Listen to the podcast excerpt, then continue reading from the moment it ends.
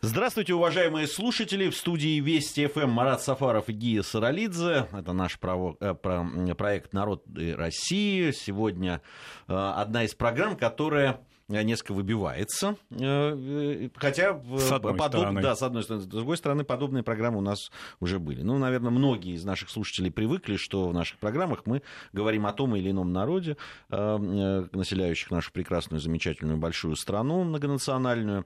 Но иногда мы говорим не просто о народах, а говорим, ну, например, о народных промыслах. Говорили мы о подмосковных, да, и средней полосы России, и о народных промыслах Дагестана Дагестана. Сегодня мы поговорим о промыслах народов Поволжья. Естественно, мы в рамках одной программы не сможем э, да, рассказать о, о, всем, о всем многообразии. И, о, о, ну, вот начнем. Во всяком случае, возможно, будет еще одна э, программа, которая будет посвящена этому. Это всегда интересно, любопытно, тем более э, интересно узнать, в каком состоянии сейчас находятся эти промыслы, имеют ли они какое-то экономическое значение для жизни народов. И начнем мы сегодня с обуви с, да, можно даже сказать, это сапоги все-таки, да? Ну да, если... фактически это сапоги, и одновременно это вид кожаный кожаного орнамента, вообще выделки кожи, которым Поволжье традиционно со средних веков, а возможно и раньше славилось. Более того, здесь можно найти такие интересные культурные пересечения между поволжской традицией и бытом русской феодальной знати, потому что так называемые татарские сапожки, они были в ходу и в 17 веке, и ранее, допустим, Сигизмунд Герберштейн отмечал наличие этих сапожек, это знаменитый путешественник. Ну, давай который... назовем их уже. А да, назывались они и называются ичигами.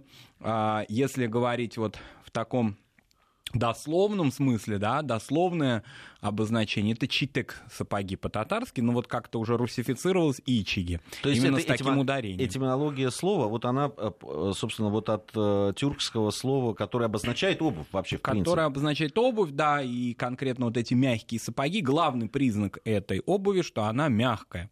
Именно поэтому вот такая восточная обувь и стала активно распространяться, потому что она очень была, ну что ли, а, соотносилась хорошо с бытом, с повседневной жизнью восточных народов. Некоторые, например, носили эту обувь дома. То есть это была домашняя обувь, поскольку дома были э, все устланные коврами, ворсовыми, безворсовыми и так далее. Такая была обувь и э, внутри дома использовавшаяся. Она была мужская, она была женская, она была детская. Когда говорят, например, о детской обуви, здесь совершенно понятно, что э, в средние века и вообще практически до 20 века традиционно детской одежды и обуви не было э, модельно, да, а была она просто в уменьшенных размерах. Но такие детские маленькие сапожки украшенные, они в общем-то, были тоже в ходу у большого такого татарского писателя Гаяза Исхаки. Есть рассказ «Козловые ичиги», а, посвященный празднику Ураза Байрам, когда, значит, отец привозит с ярмарки подарки детям. Ну, это такой вот очень, ну, как бы сказать, если перевести в православную аналогию, такая рождественская сказка, ну, только в данном случае мусульманская, татаро-мусульманская, вот привозят сыну вот такие украшенные орнаментом козловые ичиги. И это целый праздник для ребенка. Конечно, а, состоятельных семьях покупали ичиги, заказывали их очень орнаментальные, красивые, качественные. Ну, в общем, это целая вообще история, целая вообще часть такой повседневной жизни эти ичиги. А, надо сказать, что выделяются и выделялись традиционно и раньше зоны, где вот была такая концентрация этого, этого промысла, это так называемое заказание. Вообще это интересный очень регион Татарстана, это Арские, Атнинские районы, вот это вот к северу от Казани, скажем так. А, и в это районы такой максимальной концентрации и распространения татарского языка, оттуда родом классик татарской литературы Габдулла Тукай. А, и сейчас, в последнее время, эта территория очень активно развивается туристически, то есть много туда а, экскурсий, туров осуществляется и так далее. И вот там, собственно, в Заказании, в деревнях возникли эти промыслы. Промыслы возникли, конечно, ну, во многом не от хорошей жизни, они климатические, как и во многих э, регионах нашей страны, вызваны отсутствием зимой каких-то сельхозработ и необходимостью найти себе какое-то применение и пропитание. Но вот за казанцы, по-татарски называется Казан-Арта, то есть за Казанью, вот они освоили этот промысел, по-видимому, древний. Почему мы говорим по-видимому? Потому что, ну так вот, разрывная, разрывная информация о них, она не линейный, вот что промысел возник там, не знаю, когда-то до нашей эры, и вот он так активно развивается. Нет, просто мы знаем определенные э, сюжеты, связанные, например, с гунами, ни много ни мало, которые, значит, в могильниках которых эти э, кожаные мягкие сапожки находили. Мы находим такое на Горном Алтае, например, тоже такую традицию. Но вот так или иначе из народов Российской империи активное освоение этой обуви Э, проводили в XIX веке, а товарно в конце XIX, начале XX века именно жители Казанской губернии. Они распространяли это на очень-очень большие пространства. Например, ну, соседняя Башкирия была полностью, что называется, затоварена этими ичигами, это было понятно. Начали распространение на Кавказ, и особенно в Среднюю Азию. В Средней Азии очень большая была мода а, среди особенно городского населения и оседлого населения вот эти татарские ичиги покупать. Когда я вот сказал уже о Герберштейне, о XVI веке, а, то интересно, что и русская феодальная знать, вот упоминали, она тоже а, эту моду приобретала. Ведь известно, что до Петровского времени, если мы посмотрим на облик знатных русских людей, много чрезвычайно много восточного в их облике есть, и в их одежде, в их э, головных уборах, и в том числе в использовании этих мягких сапожек. Ну да, даже в некоторых э, таких хрониках э, э ну, западных путешественников, например, которые описывают э, Россию, в того времени, там, ну, 17 века, например, э, там, э, когда описывают кого-то из знати, они говорят, он был в татарских сапогах. В татарских да? сапогах, да, да, потому что это такая вот именно модная ходовая обувь. Она как-то к нашему климату очень подходила, к межсезонью подходила. Ну, конечно, прежде всего поражала а, аппликация. При этом аппликация это вот здесь такая технология. Она, собственно, и сохраняет этот промысел до сих сих пор, находя потребителя, потому что потребитель сейчас, конечно, приобретать какой-то такой массовый продукт не станет, если он этно э, то хотелось бы, конечно, чтобы это было аутентично. Аутентичность достигается тем, что аппликация не наклеивается, не нашивается на, э, целиком на обувь, а фактически это такой собираемый пазл и вручную собираемые, то есть когда э, непосредственно части орнамента нашиваются в такую мозаику. То есть это требует, во-первых, большой сноровки и художественных определенных, конечно, качеств у мастера. То есть составляется этот пазл, и он образует один вот такой мозаичный слой. Значит, э, когда нашивается, используется так называемый казанский шов, очень прочный, который позволяет, во-первых, сохранить саму обувь, во-вторых, он э, создает определенную водонепроницаемость. Поэтому в старину это сейчас, конечно, понятно, что большая часть людей, приобретающих эту обувь, используют ее дома. А в старину они, э, покупатели этой обуви, ходили, прям рассекали по улицам Казани, Уфы и других городов. То есть это была уличная обувь. Сейчас уличные варианты повседневные, они тоже существуют, потому что понятно, что все э, модернизируется. Я видел э, женскую, ну, фактически как бы такие я бы не сказал туфли, ну что-то подобное, да, а, уличной обуви с элементами этого орнамента, элементами эти, этой кожаной аппликации. Конечно, очень много тапочек, потому что не каждый человек вот способен одеть это от такой с большим голенищем, высоким таким подъемом эти сапоги, потом их снимать, сейчас все мы спешим везде и так далее. Поэтому некоторые люди приобретают тапочки очень красивые. Это вообще такой туристический бренд.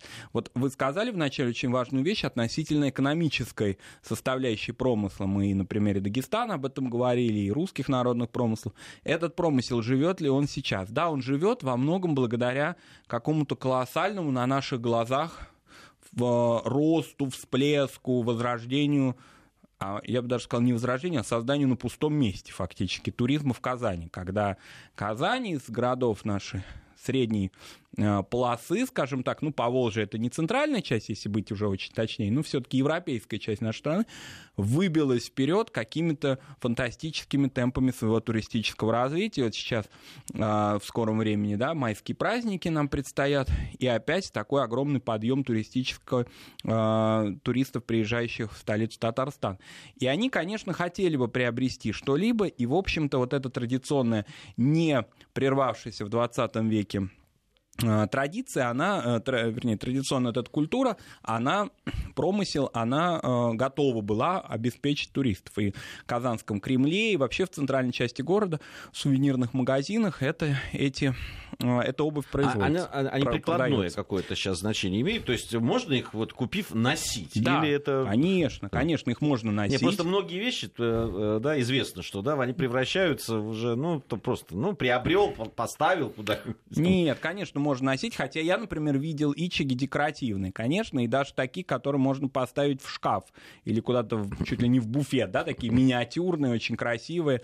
А, есть, например, ну, такие уже, конечно, работы а, сугубо там, ну, почти ювелирные, это когда такие а, старички, старушки, значит, миниатюрные такие скульптурки, они, значит, и в национальной обуви, и это как-то главная часть их костюма. Потому что, конечно, если взять татарский традиционный костюм, из него очень мало что осталось до сегодняшнего дня в повседневной жизни. Вот обувь это одна из таких а, диковин, которая, конечно, туриста удивляет, потому что он что-то слышал, в каталогах это видел, и вот он руками это пощупал. А главное, что я слышал от людей впервые, берущих в руки ичиги, это их прочность. Вот это вот, видимо, этот казанский шов, секрет его, да, он действительно дает возможность сохранять водонепроницаемость и носить их на улице. Но большая часть из этой обуви, конечно, используется дома, как домашняя обувь. А вообще вот если так вот, ну, на улицах Казани, если пройтись, есть, попадают появляются люди, которые да. Э, одевают. Вот потому что в Грузии есть так называемые мягкие кавказские, такие, да, да? мягкий кавказский сапог. А, вот э, действительно попадаются люди, в основном это те люди, которые принадлежат традиционалистам, и они наряду с чохой носят и вот такие сапоги. Они, кстати, очень удобные. Единственное, что э, ты прав абсолютно, Марат, да. если вы очень большой торопыга, то, конечно, здесь не снять, очень одеть, что одеть, да, потом снять, это требует. Но ходить в них Действительно очень, очень удобно. удобно, да. На улицах Казани я не видел людей уж в mm-hmm. этой обуви, но видел э, людей в Казани и в Москве на каких-то татарских мероприятиях, а, женщин, носящих именно туфли с элементами этой аппликации. Это очень модно. Например, вот эта аппликация перешла и на другие какие-то предметы бытовые, прикладные. Скажем, очень активно развиваются, э, производится производство сумок с э, этой аппликацией, кожаных сумок с достаточно крупными такими э, орнаментами. Во-первых, мы вот много говорим орнаменты, орнаменты, не назвали, какие они могут быть.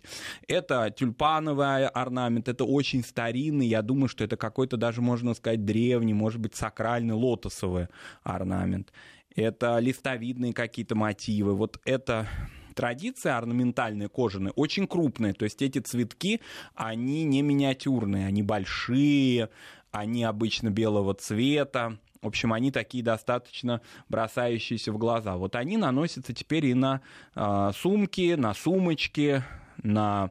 Э, бывало даже в советское время использование этого орнамента в интерьерах. Сейчас я этого не видел, но вот раньше в залах там национальных ресторанов в Казани, там в Бугульме, в других городах иногда прямо на стены накладывался этот орнамент. Конечно, это недолговечно, но тем не менее такая техника существовала. Сейчас это в большинстве своем вот это такая вот э, в таком хорошем смысле товар народного потребления, который потребляется, конечно, в большей степени туристами. Когда э, турист приезжает из Казани, ну что он может привезти такого вот сугубо оригинального, помимо магнитиков, помимо различных других предметов. Раньше из Казани везли, например, чак-чак. Сейчас он производится далеко за пределами Татарстана, да, национальное блюдо.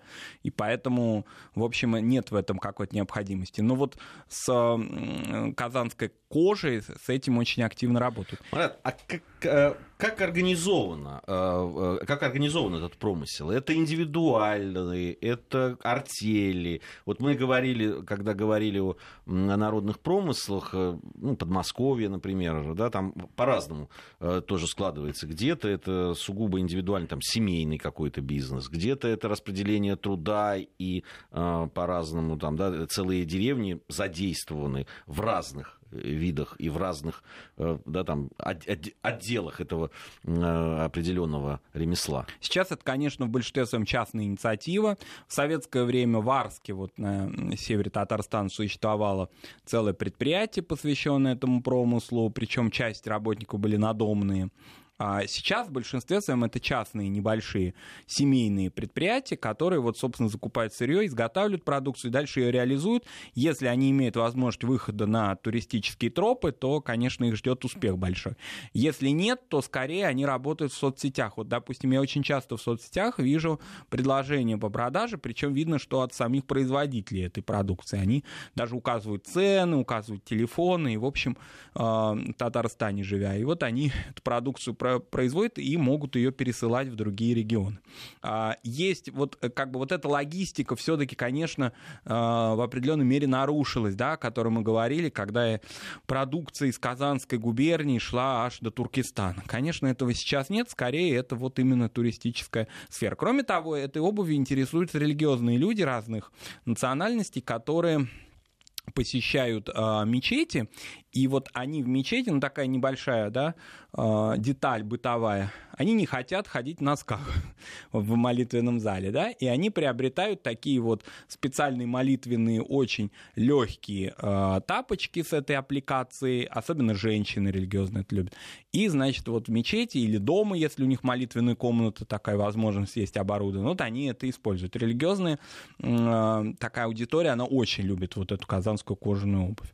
Так что у этого промысла большие очень есть перспективы для сбыта, если им хорошо заняться, потому что рынок, аудитория помимо туристической еще очень большая, не освоена. Мужчины, женщины, чьи это? Мы знаем, что есть народные промыслы, исключительно там женский труд эксплуатируют, э, есть мужские. Вот это есть интерес... разделение труда, где-то что-то делают мужчины, начинают, потом заканчивают женщины, например. Вот это очень интересный вопрос, поскольку большая часть старых промыслов в старину были женские, и тогда даже даже специально говорилось, что в таких-то кантонах, вот раньше в Татарии, в Башкирии были кантонная такая система была, районная в 20-е годы, вот в таком-то кантоне существует артель мастериц, прям подчеркивалось это.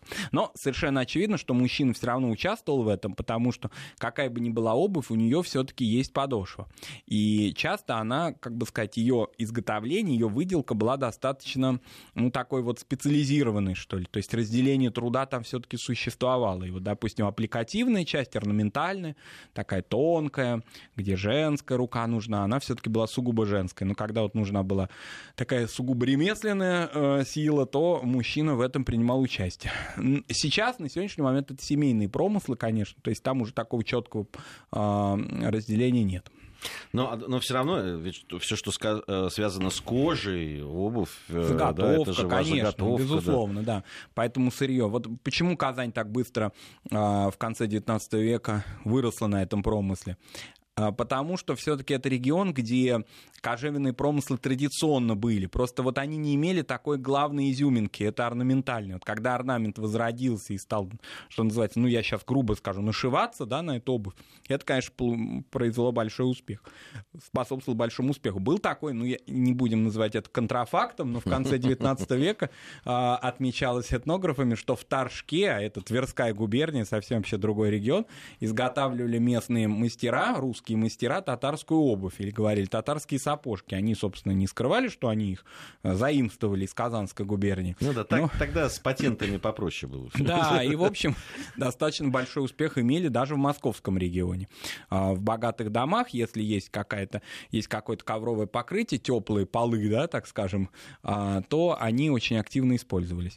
Сказать о том, что это вот промысел, который ну, скажем, да, вот вы назвали Кавказ, да, сказать о том, что это вот такой сугубо промысел только по Волжке, конечно, нельзя. Просто по Волжье, ввиду вот этой аппликативной культуры, орнаментальной культуры, того, что она это произвела на уровень искусства, да, во многом, и вырабатывала разные орнаменты, и работала с этим очень активно, она как-то выдвинулась, что ли. Поэтому, когда говорят о кожевенных, о кожевенной, о кожаной обуви мягкой, то прежде всего вспоминают, конечно, Поволжье.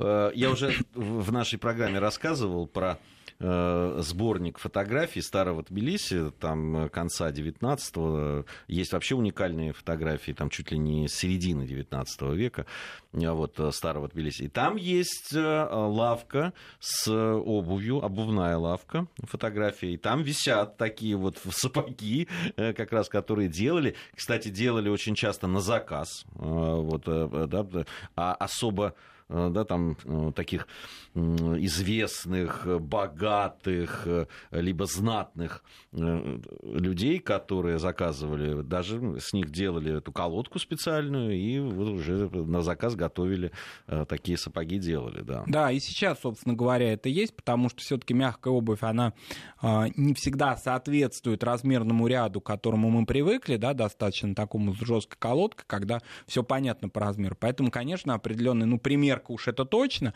а уж если это индивидуальный заказ, то это, конечно, очень важно. Поэтому вот вопрос, допустим, такой сугубо логистический, доставка этой обуви виртуально, да, как-то вот заказ ее, покупка ее через интернет и так далее, имеет некоторый риск, именно связанный с тем, что подойдет ли вам это, в особенности, если вы, ну, можно, конечно, размер, что называется, да, поставить его там 42-44, и вот как-то так э, моделировать его. Но, в принципе, конечно, ее нужно мерить, потому что э, мягкая обувь очень сильно отличается от обуви привычной нам. Да, но она мягкая. Ну, а при этом она мягкая, да. Поэтому, ну вот э, в этом смысле это, конечно, неисчерпаемый промысел, который, э, он уже стал и музейным. Допустим, если кого-то не интересуют современные туристические какие-то э, продукты, то можно это увидеть в коллекциях музеев. Э, в Татарстане очень много интересных музеев, в частности, Национальный музей Республики Татарстан. Очень интересный музей, который как-то обходит туристы стороной, потому что он вроде как специализированный, но он очень интересный между тем. Это этнографический музей музей Казанского федерального университета, старинный, такой вот именно музей, вот как это было характерно для э, а, 19 века. Вот мы тогда с Дмитрием Апариным как раз поспорили, да, какой музей должен быть сейчас. Такие музеи тоже должны быть. Это вот такая немецкая, русская традиция э, музейная, вот, которая прежде всего характерна для петербургских коллекций. Вот в Казани тоже такой музей есть, и очень э, нашим слушателям, которые планируют посетить столицу Татарстана. Вот и этнографический музей очень рекомендуем посетить, как и, конечно, нацмузей. В них коллекция этой обуви представлена из разных уже уголков губернии, с разной аппликацией, с разной цветовой гаммой. Не только красный фон и белые цветы как вот это уже так вот распространилось, стало классикой. Бывают и темные фоны, а, и цветы бывают очень разного цвета. Ну, просто а, устоявшаяся такая классика, вот эта лотосовидная, да, такой вот Э, диковина. Причем интересно, что очень часто народы берут орнаменты тех цветов или тех вообще растений, которые сами они не видели. Вот, как, например, я не думаю, что... Потому что они самые красивые. Да, не думаю, что в Казанской губернии лотос так был распространен. Конечно, это экзотика. А, а вообще, ну, завершая уже разговор о ичигах, ичиге, их можно купить и в Казани, я так понимаю, и можно э, съездить туда, где их производят. Их можно купить, да, съездить куда, где они производятся, да, можно их их и в Москве даже приобрести в этномагазинах. То есть это, в общем, не обязательно только вот специфика. Ну, как всегда, все самое лучшее. Надо ехать. Ехать туда, Конечно, да. Все тогда равно имеет надо, смысл. Да, как-то будет надежнее. Будешь говорить, они из Арска. Да. Да, конечно. И это будет... Арские ичики. И тем, кто понимает, это будет знать. Марат Сафаров, Гия Саралидзе в студии Вести ФМ. Мы продолжим после новостей. Народы России. 180 национальностей. Одна страна. Продолжаем нашу программу. Марат Сафаров и Гия Саралидзе в студии Вести ФМ. Это проект «Народы России». Сегодня мы говорим о промыслах народов по Волжье, не обо всех, а тех, о которых успеем.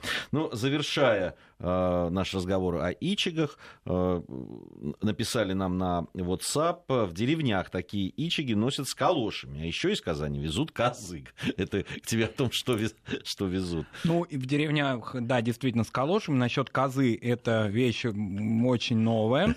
А, не в обиду моим, значит, землякам из Татарстана. Козы, конечно, не всегда было таким, да, символом Татарстана, потому что казанский татар конину, как известно, ели гораздо меньше, чем татар Мишари, поэтому есть спор, какой козы лучше, нижегородская, сергаческая, скажем, или казанская, но в последнее время, да, в Казани очень с кониной дело обстоит хорошо. Это почти как какая кухня в каком регионе Грузии. Да, да, это такая известная дискуссия. Большое спасибо Александру и его семье. Э, они вот нам э, всякие приятные слова написали на WhatsApp. Спасибо, что слушаете.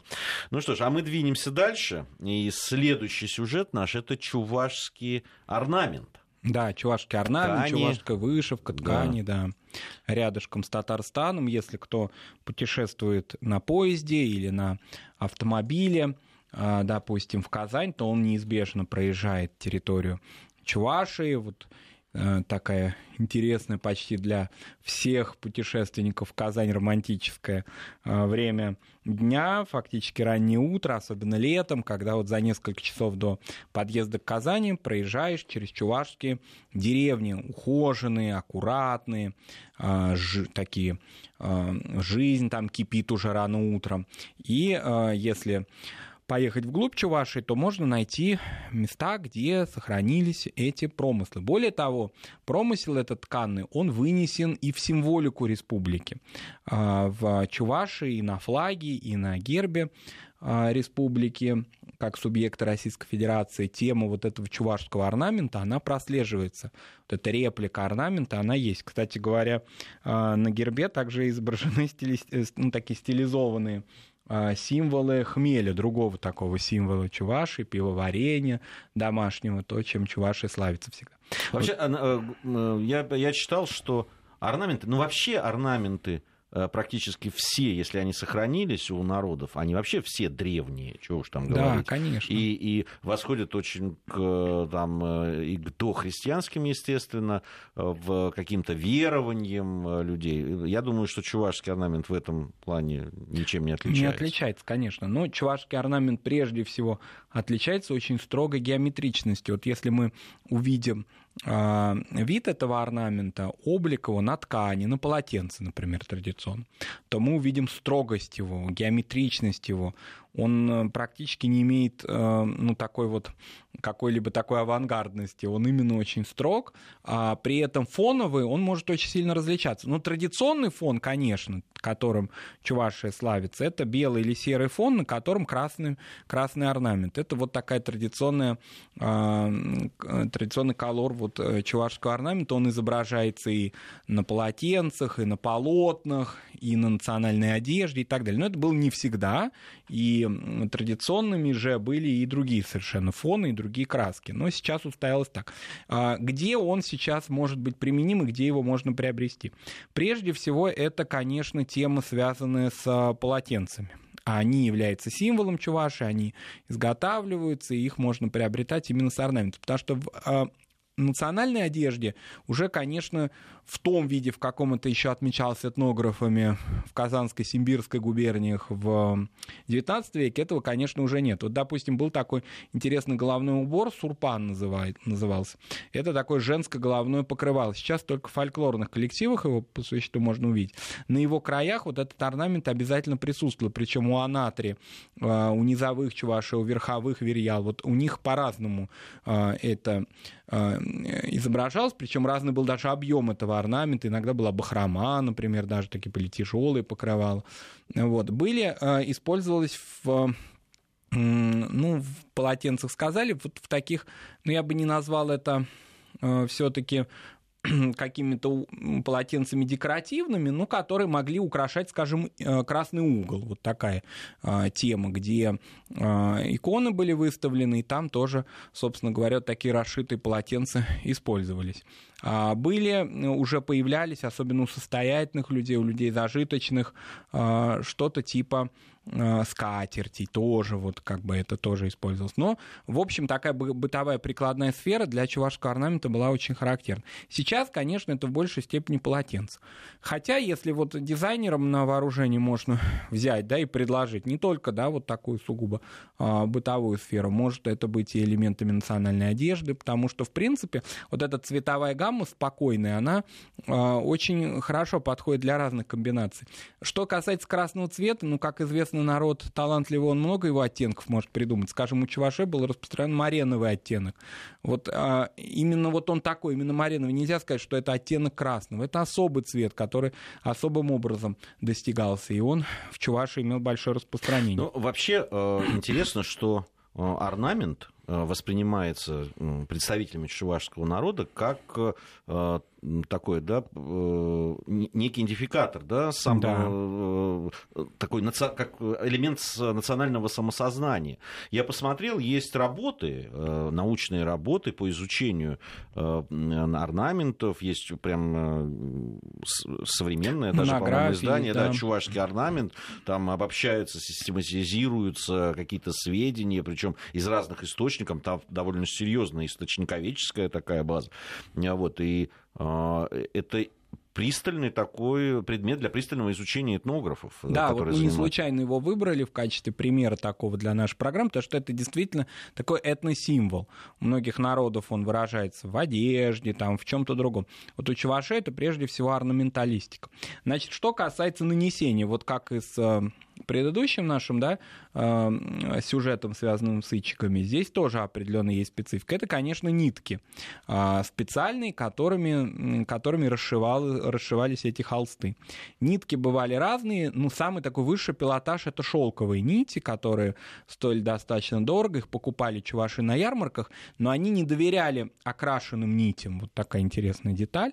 Они не приобретали уже окрашенные, они их красили сами. Вот покупали эту марену и, значит, что-то из нее сами э, в селах окрашивали так, как им это нравилось, потому что они считали, что покупные нити часто выцветают. Уже в конце 19 века использовали химическое, использовалось химическое окрашивание, и вот они э, доверия этому не имели. Вообще вот эта технология а, ну, изготовления холстов и вообще вот такая ткацкая традиция во всем Поволжье очень а, распространена и в элементах древней одежды, например, в тастарах таких уже давно вышедших из употребления головных уборов, в том числе у татар, и у чувашей.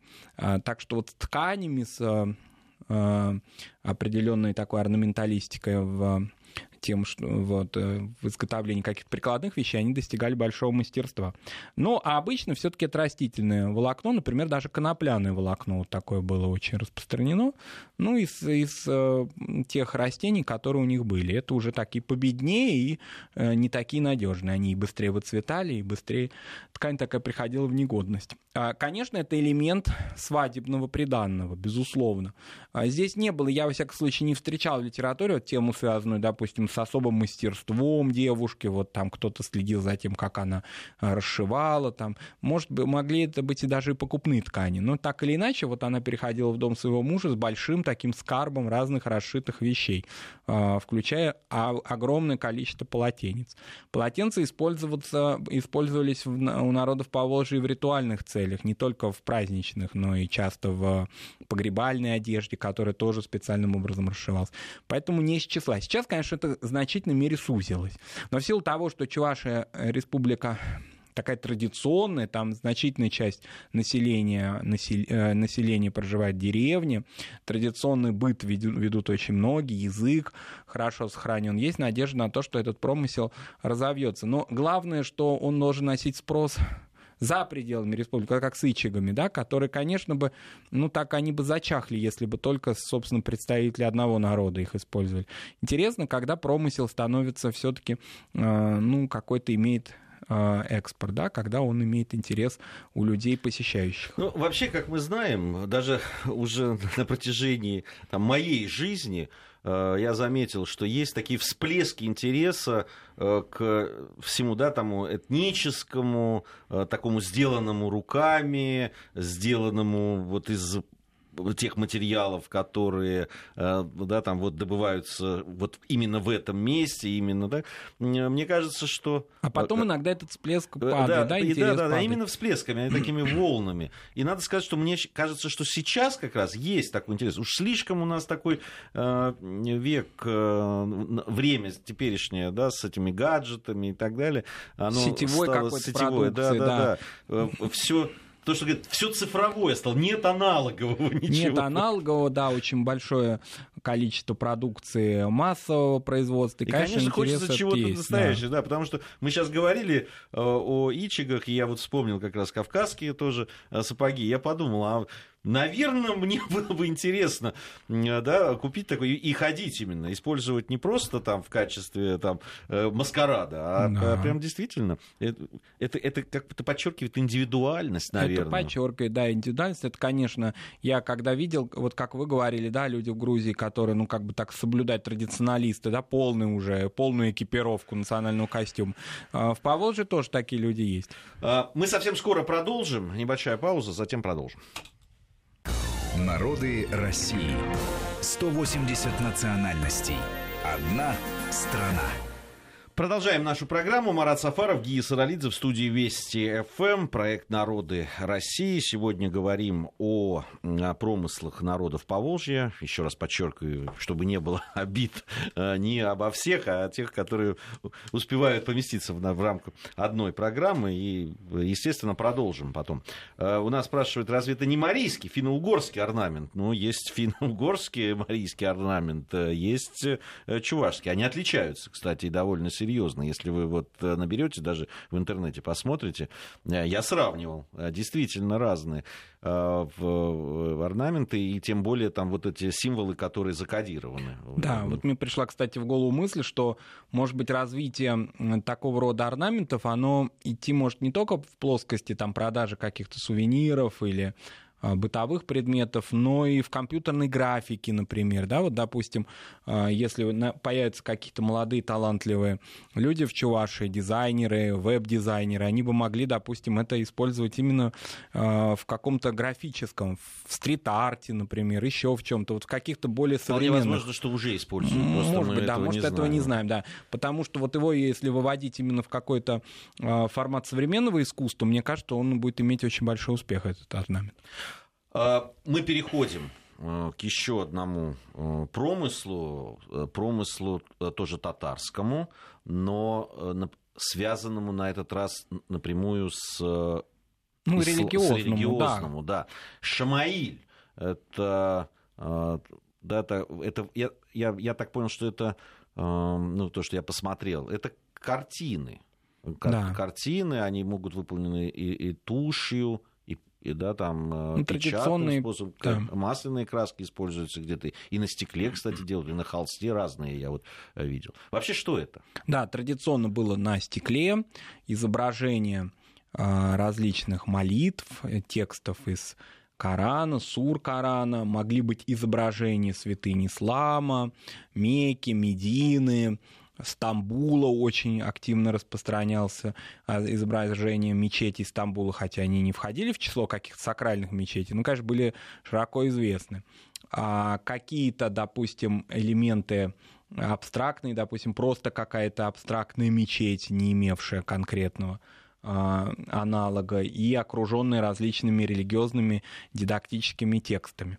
Традиционно это было все-таки на стекле, в старину э, стекло, изображение на стекле черной краской, а буквы оставлялись не закрытыми, их заклеивали мятой фольгой. Такая вот ну, свет и тень, да, такая работала, и поэтому они ярко горели, что называется, на Шамаиле. Сейчас вы совершенно правы, это очень разные технологии, они могут быть и печатные, достаточно такие массовые, которые изготавливаются, продаются в мечетях, это могут быть целые произведения искусства, когда буквы нашиваются, вышиваются, золотошвейные бывают на красивом черном фоне, в больших таких рамках. Они могут стоить э, десятки тысяч рублей, а то и сотни тысяч рублей. И разные видел э, цены, да, такие бывают прям премиум подарки, что называется.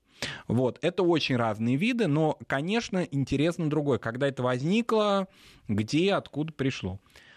Существует версия, она восходит к такому казанскому авторитетному этнографу Николаю Воробьеву, жившему первой половине 20 века, что это все-таки турецкие веяния, что они пришли из Османской империи, по-видимому, связанные с путешествиями людей в хадж и проездом их через пределы Османской империи, и, очевидно, вот эта вот распространившаяся там традиция, она как-то стала переходить и в Россию, но особенно в Поволжье. Вот интересно, что такие аналоги, такое массовое распространение этого вида промысла традиционного на Кавказе или в Средней Азии не возникало, а именно вот в Поволжье концентрировалось. А, конечно, здесь восходит все это к традициям арабской каллиграфии, которая заменяла изображение живых людей или существ вообще а, вот таким искусным каллиграфическим почерком. Хотя бывали шамаили, где а, видно, что мастер не владел а, грамотой. То есть он воспринимал арабские буквы как орнаменты и допускал ошибки. Но, тем не менее, люди все равно это воспринимали как сакральные изображения. Что это такое? Какую функцию оно выполняло в доме? Ну, сказать, что это оберег, нельзя так сказать, потому что все-таки обереги носят с собой. И такие аналоги были у мусульман, когда вот мешочки были с молитвами, их носили на шее. Это было, это к этому не имеет отношения. Может быть, как оберег дома, вот может быть такое представление. Но вульгарно к этому подходить грубо, что это по аналогии с христианскими иконами. Это очень такое, ну как сказать, такое сравнение, оно э, неподходящее. Это говорит о, о сравнении очень разных традиций совершенно, да, прежде всего связанных с изображением э, живых э, людей или с запретом на изображение. Вот это уже разделяло иконо, иконописную традицию богатейшую и Шамаиль. Шамаиль это не икона, конечно. Вот. Хотя, например, бывали изображения не знаю, насколько это древний, но, во всяком случае, я видел э, на христианскую тему, то есть характерный для татар-христиан, для кряшин. Это было. Но в целом это все-таки мусульманский феномен такой. Вот. А если вот взять, допустим, ну, какие-то вот э, исторические, например, сюжеты бывали Шамаили с изображением Булгара. Э, вот эта булгарская тема, любовь к Булгару, как к такому важному туристическому, даже сакральному центру, она возникла не сейчас. Развалины Булгара, минареты, они вот на Шамаилях тоже изображались. Так что это очень широкая, широкая сюжетность, широкая сюжетная линия. Э, скорее, это вот, если суммировать, это все-таки ну, какая, какая, какой-то текст, который выполняет функции не, не просветительская, а именно сохранение в доме благодати. А кто занимался и кто сейчас занимается, если да, сохранилось э, вот этот промысел такой? Это, конечно, промысел восточный, и восточные промыслы, они намного более э, долго, чем, э, чем европейские, сохраняли вот эту средневековую анонимность. То есть мастер себя не выписывал на этом Шамаиле, да, его рукой творил Бог. То есть он сам себя не э, обозначал. До возрожденческое, до ренессансное искусство в Европе тоже приблизительно, да, в той или иной степени было таким. Но все-таки в Казани конца 19-го, начале 20 века выделялись мастеры-каллиграфы, которые, конечно, этим занимались. А сейчас это немножко другое. Сейчас, во-первых, Шамаиль переживает бум просто, расцвет свой. А, это мастера, частные мастера, которые вот создают эти работы, и они уже авторские носят характер. Ну, не берем печатные, печатные, они э, тиражные. То есть, когда берется один тип Шамаиля, допустим, с изображением а, сура Корана. Такая сура Корана, Айтель Курси. Вот она особенно часто изображается, а, выводится на Шамаиле, да, и уже такая массовая печатка происходит. А все-таки, если это авторская работа, ручная, то такой человек, он обозначает себя, он является художником. Многие из них в Татарстане даже имеют почетные звания а, художников. Есть э, работы, есть выставки, которые проходили, очень интересные. Существует такой фонд Марджани, очень известный, который часто с большими музеями работает, и с Третьяковкой, работает и с Музеем Востока, и в его коллекции, в частной коллекции, но часто демонстрируемый, большой фонд э, Шамаили есть. В Татарстане и в Москве, и в других вот городах, которые так или иначе исторически связаны с татарской общиной, Шамаиль, конечно, процветает. Вот. И сейчас это хороший такой подарок, причем людям не всегда очень таким религиозным. Вообще вот такой вот, вот как с чувашским орнаментом, элемент национальной идентификации. Потому что вряд ли человек будет сейчас ходить постоянно в головном уборе, в татарской тюбетейке на улице, да? Вряд ли он будет ходить всегда в кожаной обуви, да, несмотря на то, что такой успех имеют ичиги. А Шамаиль это вот такая изюмина, которая, в общем, в интерьере дома подчеркивает его национальное своеобразие. А, всегда духовное и материальное да, вступают в, в, дис, в некий Конечно. диссонанс. А, э, я так понимаю все равно, что ну, раз люди этим занимаются, это имеет для них какой-то экономический смысл. Да? Ну, как, да. уж простите за слово, бизнес. Да? То есть Безусловно. дело, которым они зарабатывают на жизнь.